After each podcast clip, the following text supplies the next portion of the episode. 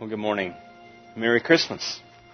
It's a fun time of the year here at Southside as we enter the Christmas season, and there's a lot going on. I know in, in our all of our personal family lives, but here at the church we have a lot of fun stuff going on, and so today kind of marks the beginning of our of our Christmas season, our Christmas here at Southside, and so we're going to begin uh, this season by looking at the birth of Jesus, rightfully so, as that was what we are celebrating, uh, the birth uh, of our Lord and Savior, Jesus Christ.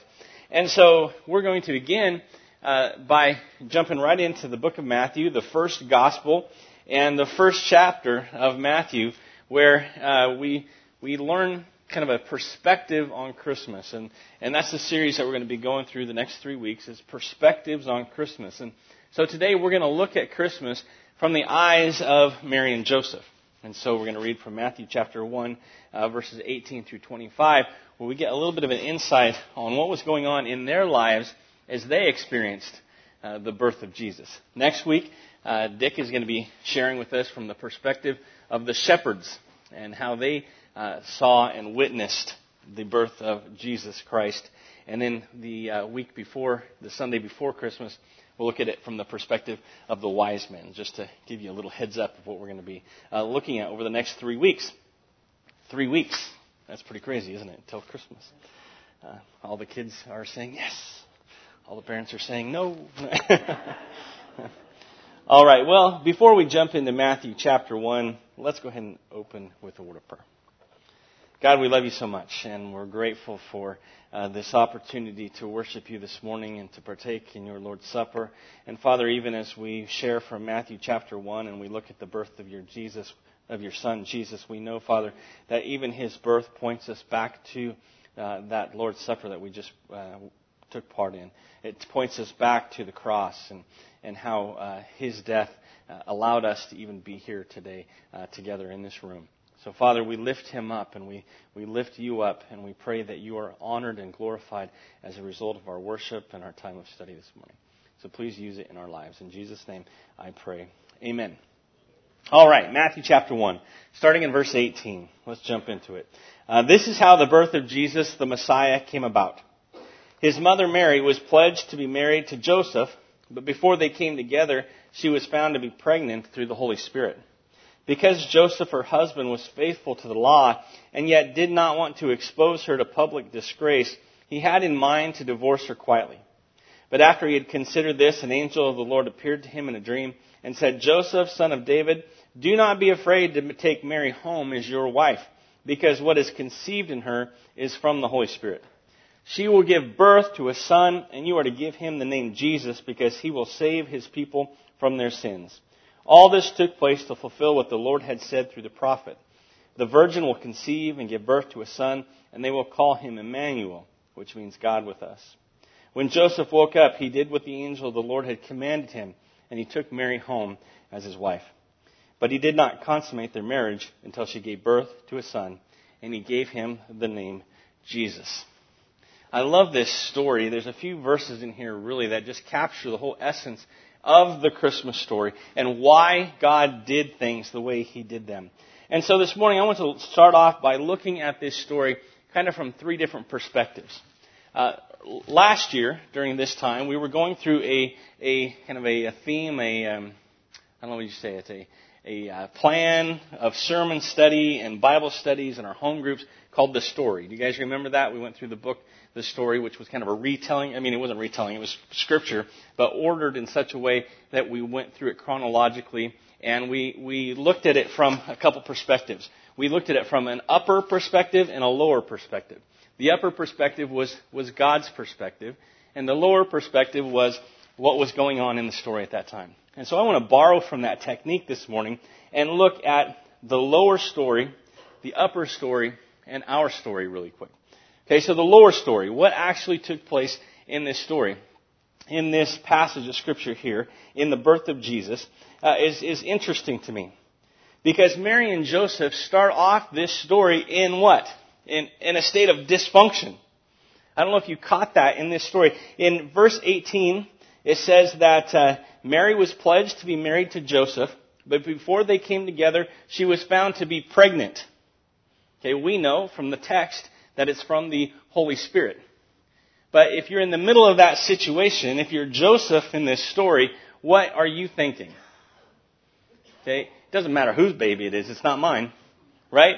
So their story starts off in a state of dysfunction. It's chaotic. It's scandalous. In fact, in the Old Testament, in the book of John, or I'm sorry, in the book of, of John in the New Testament, we see the attitudes that and the law uh, that had been handed down from the Old Testament come to play. In uh, John chapter 8, starting in verse 3, it says, The teachers of the law and the Pharisees brought in a woman caught in adultery. And uh, uh, I lost my place. Sorry. They made her stand before the group, and they said to Jesus, "Teacher, this woman has was caught in the act of adultery. In the law of Moses, it's commanded us to stone such a woman." Okay, so they brought the Pharisees, are keepers of the law. They bring forward a woman caught in adultery, and they say, "The law tells us to stone this lady." Okay, we know the rest of the story. What happens? What does Jesus say? Well, he gets down on his hands and knees and he starts to draw in the dirt, and he stands up and he looks at him and says, Hey, whichever of you is without sin, go ahead, right? Do it. Throw the stone. Okay, so we know that the Old Testament attitude at this time was that if a woman is caught in adultery, we kill her. We have the legal right to do such. And so we start off our Christmas story with Mary, who's found to be pregnant, and Joseph, who is not the father, yet is engaged or in our society, ultimately married but hasn't had the official ceremony, but legally is married, his wife's pregnant and it's not his. Legally, he has the right to have her killed. But it says Joseph is a righteous man. He's faithful to the law. And so he doesn't want to disgrace her. He doesn't want to kill her. And so he's going to just put her away quietly. Yeah, I'm reminded of times when I remember back in my high school days when there would be a girl who disappeared right? who would not be at school that year. And, oh, she's uh, living with another relative at the time. And then she'd come back a year later and just go about her life, right? What happened? Well, we know she was sent off because it was disgraceful to her family to have a baby out of wedlock. Oh, the horrors, right? Uh, it was disgraceful. And so here we see that type of attitude taking place. And so Joseph is probably embarrassed. He's embarrassed that his wife, legal, his legal wife, has a baby, and it's not his. And people will know it because they haven't been living together. She's been staying at home with her parents. So this story starts off with dysfunction. But we know that it doesn't end there, that he doesn't put her away, that God intervenes in this story. God puts his hands and reaches down into their lives and he intercedes on Mary's behalf and he talks to Joseph in a dream and he says, Don't do it. Don't put her away. This baby isn't just some guy's baby that you don't know who it is. This is my child. The Holy Spirit is the one who placed that baby in Mary's womb, and I need you to be the father. I need you to be there for her. I need you to marry Mary. So God intercedes. And in the middle of great chaos and great scandal in their family, what happens? A baby is born. A child has been given. And not just any child right? But the greatest gift that the world has ever been given was presented through scandal, through chaos. Their lives were in turmoil, but God interceded and brought a huge blessing, not only to them, but to us as well. So that's the lower, lower story. That's the, what's taking place. The immediate picture of what we read in this passage is dysfunction. But God works in dysfunction, and He blesses people as a result of dysfunction. What's going on in the upper story from God's perspective? Well, we know that sin has invaded this world much earlier, thousands of years earlier when Adam and Eve sinned. And the repercussions of that sin have been carried forward for years. And God had instituted sacrificial uh, atonements that took place to cover those sins or push them back for a little while. But the problem was, was growing as the world was being populated and filled. The problem is increasing and sin is running rampant, and he knows that there's only one way to take care of the problem. And so, in the middle of a broken world, filled with dysfunction, in need of redemption, where sin ruled the day, God intervened. He inserted his hand into human history. And he ushered in a way for all of us sitting here today to come to know him and to deal with the sin in our lives. That's the upper story. But then there's our story. Each of us here, sitting here, no matter how good we may think we are, no matter how long we've been a Christian, or if we aren't even a Christian, all of us are stuck in the middle of our own troubles. Right? We all have trials. We all have suffering in our lives. We all face consequences of our past decisions or the bad decisions of other people. But the good news is what? The good news of the gospel is that God, in our dysfunction, in the dysfunction of our life, in the trials and our sufferings, He intervenes. And He sticks His hands into our life through the calling of the Holy Spirit. And in the middle of our brokenness, in the middle of our sin, in the middle of our trials and troubles, we can experience that same gift that Mary and Jesus were given. We can experience the gift of eternal life in Jesus Christ. And that's good news. Whenever the Holy Spirit intervenes, I love this. I, I was thinking about this and wrestling with this in my, my brain this week as I studied. Whenever the Holy Spirit intervenes in our lives, it's the Christmas story all over again. Because the Christmas story is all about God inserting himself into the lives of mankind, inserting himself into the lives of Mary and Joseph, and taking their dysfunction and bringing a positive result out of it. And we can experience that too. So we have these three perspectives. We have Mary and Joseph and their dysfunction and how a gift was given that changed their lives and changed the course of mankind. We know that in the greater story, the upper story, that God intervened and took care of the problem of sin through the gift and the, the life and the death and the resurrection of Jesus Christ.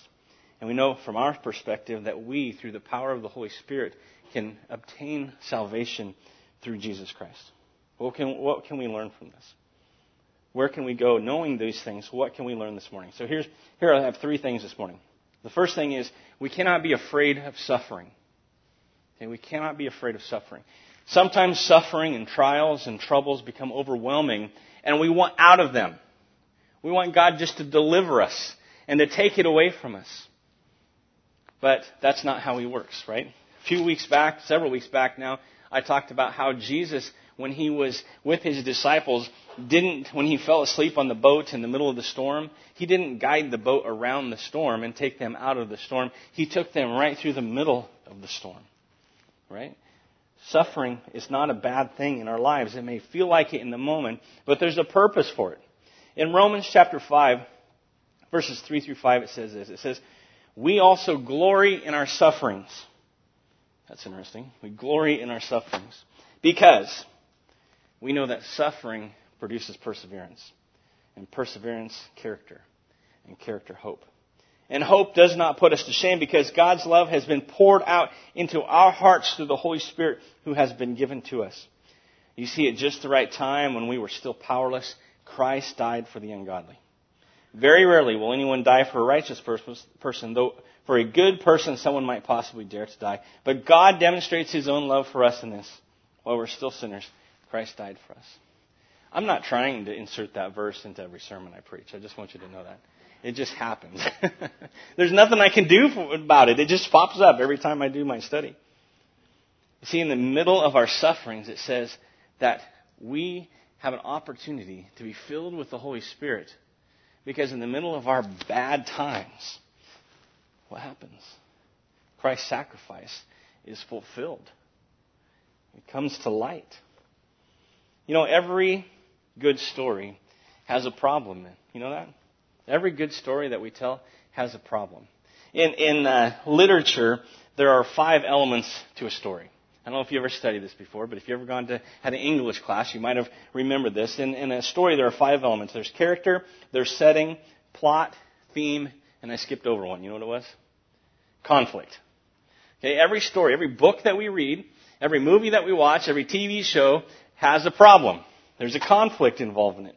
Uh, in fact, if you think back on your life and the great stories that you have that you tell at family reunions, they all come from conflict. Okay? Uh, maybe your story goes something like this. Remember the time we went on that vacation and we broke down alongside of the road and it was like 150 degrees out and we had to wait for 15 hours for the tow truck driver to arrive. And when the tow truck driver got out, he had more arms than he had teeth and he only had one arm. You remember that story? Okay? can you relate? You know, that, that type of story is the fun type of story to tell, but it, in the middle of it, what was that story? Was that fun? No, it was miserable, right? But now I can look back and say, that's a great story. Or, here's another example I'll share with you. My most embarrassing moment. Okay, I know I shouldn't be sharing this from the pulpit probably. My most embarrassing moment when I, in my whole life took place when I was about eight years old, nine years old, ten, somewhere in there. I don't remember exactly. I've tried to block it out, but it, but it hasn't worked. I was playing baseball, and I played a lot of baseball when I was little, and and I love football, and I I still am involved in football, but baseball was really what I was best at. And uh, one year, I was having a great year. I made the All Star team that year. I was I, I had a great year hitting the ball, and pitching, everything. And uh, I don't remember a single hit. Well, that's not true. I remember one hit I made all that year. One hit. I had a lot of them. Hit home runs, triples, doubles, everything. But I remember one hit because I was up to bat and I swung and I swung as hard as I could and I connected with that ball and it was gone. Now we were in a little league field with no fence, so it just you just ran until the person caught the caught up with the ball and threw it back in. So I ran. I was not fast, but I rounded first and as I'm headed towards second, I hear something snap. Well, I was wearing sweatpants. You see where I'm going with this already, right? and all of a sudden, I'm face down in the dirt. The string on my sweatpants had broke, and my sweatpants dropped to my ankles as I was halfway in between. And so I stand up in shock. I look down, and I'm in my tidy whities, and I for everyone to see, and I pull my pants back up and I run to second, and the ball still hasn't gotten back into the field to play yet. And so I take off running, holding my pants like this, and I'm running, and I'm halfway through between second and third, and they slip out of my hands, and my pants once again fall to my ankles, and I biff it. Okay? And I finally, I make it to third, and I got a triple. Okay, a triple. I, I actually scored a triple. I would have been a home run had my, my pants not hit my ankles two times. Okay, that's a good story. It's, it was horribly embarrassing. Horribly embarrassing. But it's the only hit I remember that year. Right? In fact, in all of my T-ball and post T-ball and years of playing uh, baseball, I don't remember a single hit. I don't even remember a single out. I remember that. Right? That was a problem. In the middle of my suffering, right? I actually got a triple, so I guess you could say in the middle of my suffering, something good came out of it. Is that right? Well, in every good story, there's a conflict, there's a problem. And we can't be afraid of those type of problems that take place because when we're on the other side, what happens? We can look back and we have a great story to tell, or we have a great testimony to share, or we have a tool in our toolbox so that when someone comes along and they're going through something similar, what can we do? Man, we can put our arm around and go, it's going to be all right. When I have a kid, when I'm coaching, and they have an embarrassing moment, hey, your pants didn't hit the ground. I can tell you that. Here's the second thing we can learn our trials and our troubles have a purpose. They have a purpose. In verse 22, it says, All of this took place to fulfill what the Lord had said. All of this. So when Mary and Joseph were in the middle of this, this trial, this scandal, it had a purpose. All of this happened so that something could be fulfilled. What was it? What was it? The, the pain of that moment was to usher in the Savior. And so I think that if you ask Mary years later, as she looked back on her life and said, when you were in the moment, middle of that, when you were in the middle of that scandal, when you faced being put out by your husband and the risk of never marrying again because you would be marked as an adulteress, would you do anything different? No because it, that's why Jesus came. That's how Jesus came. That's the way that God used my situation to bring in something amazing. We see examples of this in the Old Testament over and over again. And I, I think back to the nation of Israel. And as they wandered in the desert, preparing to go into the, the promised land, when God made them wander, th- there was a purpose for their suffering. And that purpose was to call them back to Jesus, or to God, I guess I should say, in the Old Testament but to call them back to obedience. And so they had to suffer for a short period of time. For some of them, it cost them the rest of their lives, but it was a purpose. It was a purpose was to lead them to where God wanted them to be. Not just in location, but in their spiritual lives as well. I read a quote this week. It says, In the wilderness, we are not being punished. We're being tested, and our faith is being strengthened. So we can't be afraid because our trials and our troubles and our embarrassments and our scandals can serve a purpose in our life. In Psalm chapter 66, verses 10 through 12, it says, For you, O God, have tested us. You have tried us as silver is tried. You brought us into the net. You laid a, a crushing burden on our backs. You let men ride over our heads. We went through fire and through water. Yet you have brought us out to a place of abundance. You've brought us out of that difficult time into a place of abundance, of blessings. There's a reason that we suffer trials. There's a reason we suffer in general. God has a purpose for everything that we go through in our lives. Here's the third thing we don't need to be afraid. Our, our, trials and our troubles have purpose, but our obedience, our obedience, is what will see us through. In verse 24, it says, When Joseph woke up, he did what the angel of the Lord had commanded him and took Mary home to be his wife. Again, here we are in the middle of scandal. And he has every right to put Mary aside. Legally, I think all of us would agree that if we were engaged to be married and our wives or our husbands were unfaithful, or at least what we perceive to be unfaithful, that we would have every right to cancel that engagement. Joseph had that right. But when the angel spoke to him, what did he do? He believed.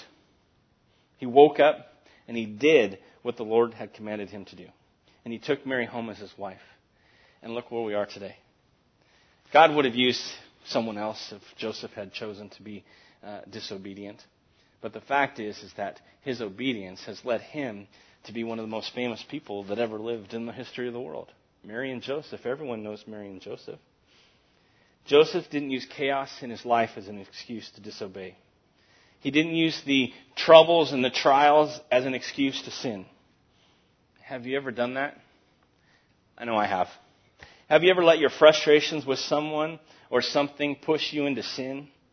Have you ever let your hurts cause you to act in an unloving manner or to say hurtful things back to someone else?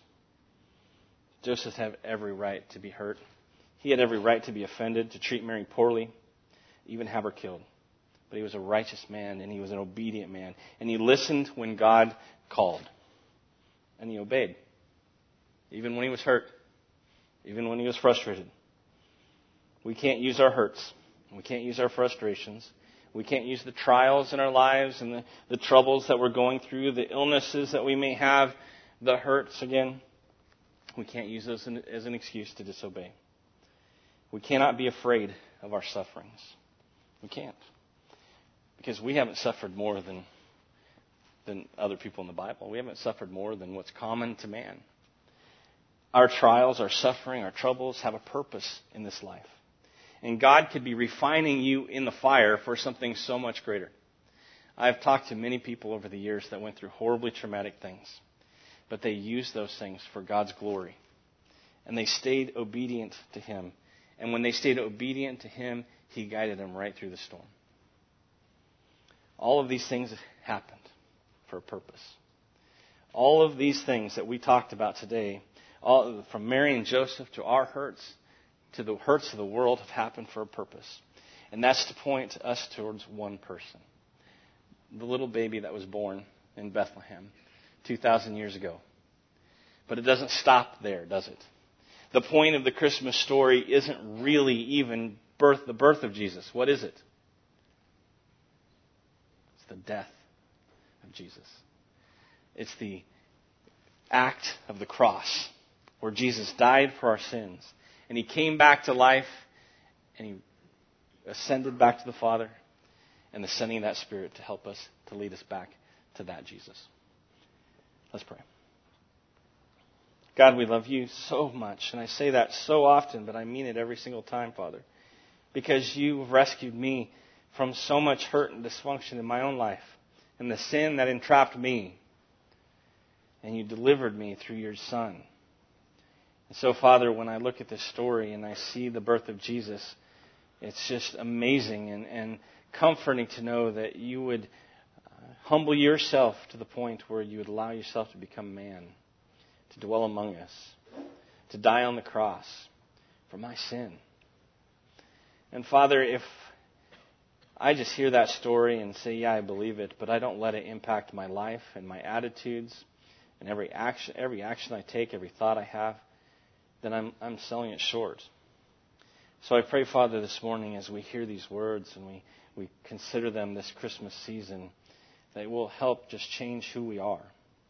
And that will be people who aren't afraid. We aren't afraid of suffering. We won't be afraid of, of trials and of illnesses or anything that comes our way because we know that you sent your Son to be victorious in our life and to provide us with eternal life. So, Father, in this Christmas season, may Jesus, his life, his death, and his resurrection be the focus of everything we do. In your Son's name we pray. Amen.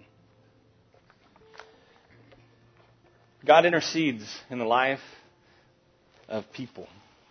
He still does it today. He did it 2,000 years ago. And if He hasn't come in 2,000 years, He'll keep doing it into the future. And all of us who call ourselves Christians, all of those of us who have submitted our lives to Him, have felt that presence of His hands involved, interfering with, interceding in our lives. And praise be to God for it. This morning, even if you're a Christian and you feel like you need uh, that intercessory hand of God to be involved in your life to get you through whatever you're going through, whatever trial and trouble, I'd love to pray for you, pray with you this morning. And Pastor Dick over there, wave your hand so they can see you. He would love to pray with you this morning. And Don, I know Don would love to wave, wave your hand so they can actually see you. Don would love to pray with you this morning. And so I'd invite you, as we close our service, to come and to talk to one of us. If you've never received that, uh, that hand of God's impact on your life, then today's a great day to, to do that. So I'd invite you. Respond to the tugging of the Holy Spirit in your lives this morning. Thanks.